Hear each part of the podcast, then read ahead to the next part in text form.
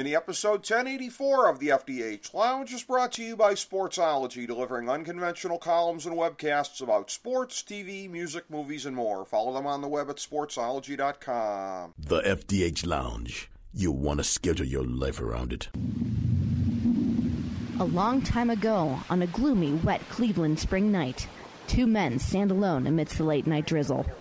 Their voices echo across the vacant station parking lot as they debate the merits of the great American radio show that have been missing for far too long. On that night, an idea was born. That idea became the FDH Lounge.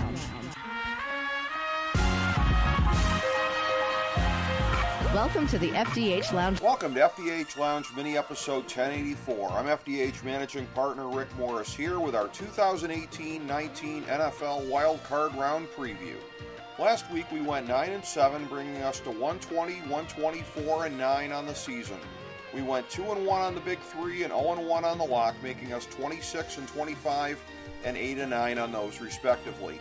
This is the best, most competitive wild card weekend top to bottom in perhaps a decade, and the first prediction here is that the ratings will be very strong indeed.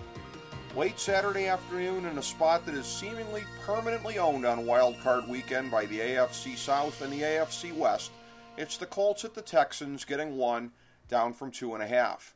Indy was 10th on our final power rankings, Houston was 9th. Indy was 31st on our strength of schedule index, Houston was 26th. Indy was 28th on our impressiveness of victories index, Houston was 14th. Indy was 8th in DVOA, Houston was 11th. Indy was 10th in offensive DVOA and 7th in offensive yards, Houston was 21st and 15th respectively. Indy was 10th in defensive DVOA and 11th in defensive yards. Houston was 7th and 12th, respectively. Indy was 12th in special teams DVOA. Houston was 5th. In our overall team UQB rankings, Indy was 9th, Houston was 8th.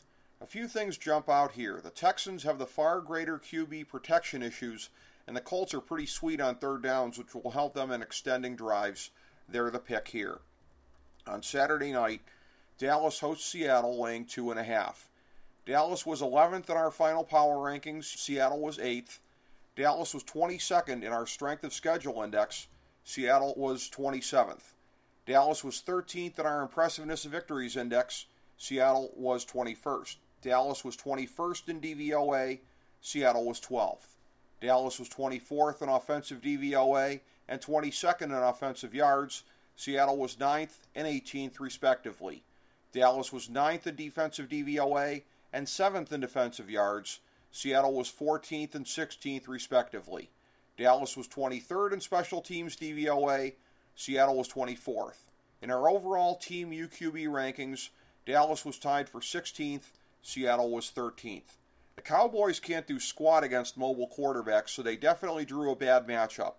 Both teams are amazing on the ground, with Big D tougher in stopping it, but they've also got some of the worst third down defense of any playoff team, and thus they'll struggle to get off the field, take the points. Early Sunday afternoon, in what always seems to be an AFC spot, the Chargers hook up with Baltimore, getting the cliche field goal. LA was fifth in our final power rankings, Baltimore was sixth. LA was 29th in our strength of schedule index, Baltimore was 21st. LA was 8th in our impressiveness of victories index, Baltimore was 11th. LA was third in DVOA, Baltimore was sixth. LA was third in offensive DVOA and 11th in offensive yards, Baltimore was 15th and 9th, respectively. LA was 8th in defensive DVOA and 9th in defensive yards, Baltimore was 3rd and 1st, respectively. LA was 25th in special teams DVOA, Baltimore was 6th. In our overall team UQB rankings, LA was 4th and Baltimore was 2nd. On third downs, Baltimore is incredibly tough on both sides of the ball, so that will negate at least some of the familiarity that the Chargers gained in their game two weeks ago. Lay the number. We'd better get some fog rolling over Soldier Field for this one. It's the Eagles and the Bears, with the home side laying six and a half, up from five and a half. Philly was 12th in our final power rankings. Chicago was second. Philly was 13th in our strength of schedule index. Chicago was dead last in the league.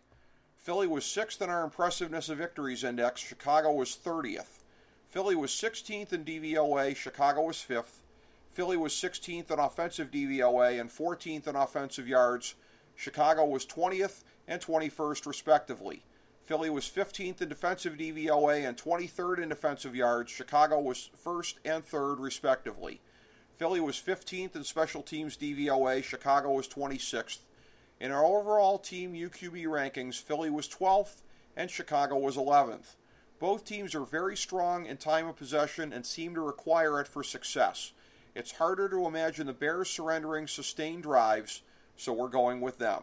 Thank you for tuning into this mini episode of the FDH Lounge. As we bring the show to a close, we would like to extend our deepest gratitude to NBC, CBS, ABC, Fox, all Clear Channel affiliates, TNT, TBS, USA, UPN, Deadspin.com, YouTube.com, YTMND.com, MySpace.com, various blogs, Fox News, CNN, CNBC, MSNBC, IamBoard.com, Billboard.com, Google.com, ESPN, ESPN2, ESPN News, ESPN Classic, NBA TV, NFL Network, Sports Time Ohio, Athlon Magazine, Comedy Central, Cartoon Network, The Boomerang Channel, QVC, BET, The Spice Channel, Steno Notebooks, Manwich, Papermate Office Supplies, Waitresses, Strippers, Bartenders, Garbage Men, Janitors, Microwave Popcorn, the writers of The Office, Scrubs, Entourage, My Name is Earl, Oz, Metalocalypse and the Boondocks, Aquafina, and The Periodic Table of Elements.